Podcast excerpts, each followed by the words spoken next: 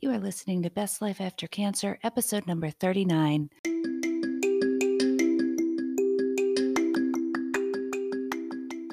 Welcome to Best Life After Cancer. I'm so glad you're here.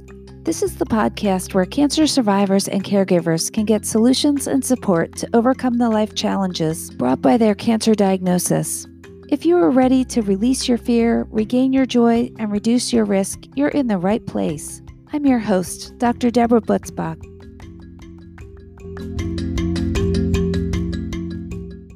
Well, hey, friends, I hope this finds you well. We are having a winter with a lot more snow than the last few years. I have really enjoyed some snowy walks with my dogs, along with some sledding and skiing with my kids, which has been really fun. But it keeps snowing during the week. This leads to challenges to getting to work and school being canceled. So funny, our family in Wyoming says that school is never canceled for snow, but here in New Jersey, it is whenever we get more than four to five inches. And we have seen what happens when Texas gets snow. Everything screeches to a halt. Hope all of you in that part of the US are hanging in there. Interesting how things vary across the US, right? My friends in the Carolinas say that school is canceled if they are even predicting snow. One of the things about working in oncology, man, my patients manage to get to treatment even in blizzards. So I do everything I can to get to work safely so I can take care of them. I guess what I'm saying is I wish I had an easy button for weather where it only snowed on the weekends. We all want the easy button in life, don't we? So much of cancer care is not easy for patients or their families. There is so much to learn, so much people don't understand. I have had a lot of questions about one of the hardest things to talk about lately, so I thought it was time for a science podcast to teach a bit. Today we are talking about metastatic disease. This is going to be a forthright discussion, so if you've been diagnosed with metastatic disease, take a minute to think about how much information you want. If you feel like knowledge is power, this will really help you understand a bit better. If more information is overwhelming for you, then maybe this is one you skip. For starters, what is metastatic disease? What does that term actually mean? Metastatic disease is also known as stage 4 cancer. It is when a tumor spreads from where it started to distant sites elsewhere in the body. Cancer cells can spread in two ways. The first is by direct invasion into the bloodstream. The cells can develop the ability to worm their way into the vessels and travel elsewhere in the body and set up shop. The second way cancers can spread is via the lymphatic system. Tumor cells can invade the lymphatic channels and from there travel to the lymph nodes where they get filtered out. Sometimes they get stuck in the node and start to grow there, and sometimes they invade from there into the bloodstream to spread elsewhere. This is why chemotherapy may be recommended in some cancers, even though the lymph nodes are negative, and explains why people with no nodal involvement at diagnosis can develop metastatic disease. While every cancer is different, the most common places to find spread are the liver, lungs, and bones. This is because the very small vessels in these areas lead to cancer cells getting trapped there. One of the first things I think is very important to understand when we talk about cancer staging is nodal spread and what it means. For most cancers, the regional nodes are not considered distant spread. For instance, in breast cancer, the lymph nodes in the underarm called the axillary nodes, or the nodes between the ribs, called the internal mammary nodes, are considered local disease, sometimes referred to as locally advanced breast cancer. The same is true with lung cancer, colon cancer, head and neck cancers, and more. So, if you have spread to the lymph nodes, it is very important to confirm with your doctor whether or not this is local disease or metastatic disease. Don't assume that just because you have disease in the nodes, you have stage 4 cancer. For the majority of people, when a cancer has spread from where it started to elsewhere in the body, it is no longer curable. There are some exceptions to this, though, so clearly discuss this with your team. For example, stage 4 lymphomas, seminomas, colon cancers with very limited numbers of distant metastases, among others, are cancers where cure is possible. But just because a cancer is not curable does not mean it is not treatable. The goal in patients with metastatic disease is twofold. Both extending their life and improving their quality of life are goals that should be considered with therapy. For many cancers, we have multiple effective regimens for treating metastatic disease, and many types of metastatic cancer that were rapidly fatal 10 years ago now have survivals measuring in years, not months. I personally have a number of patients who are more than 10 year survivors with metastatic breast cancer and had a family member who was a more than five year survivor of metastatic lung cancer. So much of this is individualized, though, so open and honest discussion with your team is imperative. Based on where a tumor has spread, what the primary site is, whether there are targeted treatments that will be effective, survival can vary greatly. Most doctors can give a good guess at whether you are looking at five years, one to two years, or less than a year. So if you want that information, ask. When we are talking about metastatic disease, one of the things a lot of people question is why we don't do surgery for the site of metastatic disease. That is rarely done in very specific cases, but in the majority of patients, just treating one site is ineffective. The reason for this is what I call my dandelion analogy. In the spring, at some point, you may drive past your lawn and see one or two dandelions. We often have an inclination to want to go and just pluck the ones we see, but experience has probably told you that if you don't treat your yard, more will pop up. Metastatic cancer is the same. When we just treat one local site, in the vast majority of cases, more places will pop up in short order. This is because even if we can only see one site, often there are small numbers of cells in other places waiting to set up shop. For this reason, systemic therapy is commonly the primary treatment of metastatic disease. Systemic therapy can take many forms. One of the most common things in breast cancer is the use of hormonal therapies first. These block the estrogen and progesterone receptors on cancer cells and inhibit growth. This can be in pill form or injected. Hormonal therapy is also the first line treatment in most metastatic prostate cancers, with both pills and injected medications. Hormonal therapy is also sometimes used in uterine cancer. These are our first choice if they are an option because they have the least side effects with excellent effectiveness in hormonally receptive cells. Often, at some point after being on hormonal therapy for a time, the cancer cells will mutate and no longer are hormonally dependent, which means the hormonal therapy is no longer effective.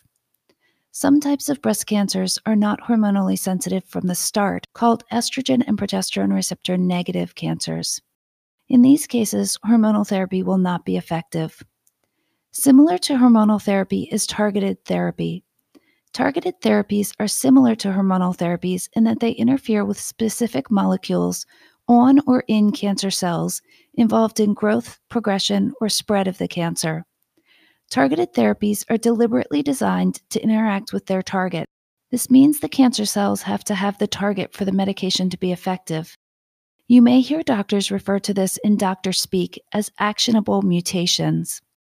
What that means is that the cancer cell has a mutation and we have a drug designed to target it.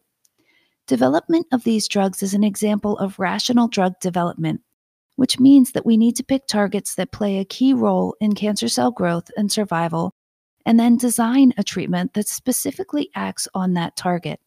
In breast cancer, a commonly attacked target is the HER2/neu receptor, and there are a number of medications that act on this, with some of the earlier ones being Herceptin and Perjeta. The HER2 receptor is present on some normal cells as well, including ones in the heart, but is present in higher concentrations on some breast cancer cells. We are going to get super sciency here for a minute. If this sounds like Greek, close, it's more Latin derived. But I will go through quickly and then get back to some easier stuff to understand. The major classes of targeted molecules include hormonal therapy, as mentioned, along with signal transduction inhibitors that block a cell responding to signals in its environment. These include cetuximab or Erbitux, along with others that act on the EGFR pathway. Next are gene expression modifiers, which slow down or speed up how a gene is being used to produce proteins, apoptosis inducers, which increase programmed cell death, where abnormal cells purposely kill themselves off, angiogenesis inhibitors, which block the formation of new blood vessels to supply the tumors, immunotherapies, which trigger the immune system to destroy cancer cells. Keytruda is a type of immunotherapy used on a specific pathway in some lung cancers, melanoma, head and neck cancers, and more. A branch of immunotherapy is monoclonal antibodies that recognize molecules on the surface of cancer cells and help our cells attack them better. These monoclonal antibodies can be designed to deliver chemotherapy or radioactive substances as well to help kill the cell. So, what all this means is that this is a place where there is huge work being done, and new molecules are identified all the time, with more and more targeted drugs on the horizon. Targeted therapy is different from chemotherapy in several ways. Targeted therapies act on specific targets in cancer cells, whereas chemotherapy acts on all rapidly dividing cells, both the normal cells in our bodies and cancer cells. Targeted therapies often stop growth and proliferation, a fancy word meaning spread, but they often are unable to kill the cells. Chemotherapy is cytotoxic, which means it kills cells, but it does this to both normal cells and cancer cells. Targeted therapies are our second choice for many cancers. This is because while there may be side effects from them, it is often less severe than the side effects from chemotherapy.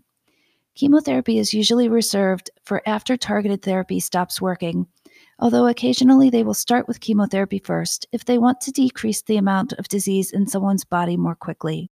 Chemotherapy drugs chosen vary significantly among different cancer types and also depending on many patient factors and is too diverse to comment on in this podcast. But one of the things I do want to point out chemo is still rough and unpleasant, but the medications controlling nausea and vomiting, blood count issues, and more have come so far. And now many people continue on chemotherapy for long periods of time, living remarkably normal lives. In metastatic disease, radiation is often used to fix local symptoms. We may use it to help with pain in a bony lesion, or shrink a lung mass that is bleeding or blocking things. Radiation is often the treatment of choice when dealing with spread to the brain because the blood brain barrier, which is a coating around our brains there to keep us from accidentally poisoning ourselves in trying out new berries in hunter gatherer days, keeps out many of the targeted treatments and chemotherapy as well. Radiation may be given to the whole brain or just a few spots, again, very dependent on the clinical picture and not something that any hard and fast rule can be given here. One of the things that is difficult for many patients with metastatic disease is understanding that they likely won't be cured and that they will be off and on treatment for the remainder of their time. Usually, patients will remain on a treatment until the cancer becomes resistant to it. We know the cancer has become resistant when we see it growing despite therapy, either on physical exam, if it can be felt, or on imaging, when progression is found, then the medication is switched to a different medication and the process begins again. From an emotional standpoint, the diagnosis of metastatic disease is one of the hardest things for patients. The process of being on a medication, it failing, and moving to the next is overwhelming and hard for most patients and can cause anxiety, depression, and other challenges. If you are struggling with this, my prior podcast, episode number 38, on PTSD may be helpful. But this can also be a time that patients can be grateful for. It may give you time to make a bucket list and check some of the things off of it. It gives people time to spend quality time with their loved ones and say the things they really want to say.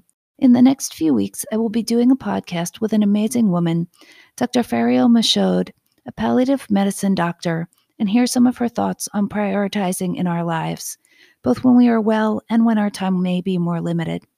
Finally, one thing I tell patients to at least consider when they are diagnosed with metastatic disease is to find out how much time they have and then decide how they want to spend it. If someone's time is short, often I suggest either short or long term disability to allow them to spend more quality time with family and encourage spending their energy on things they want to do, not on working.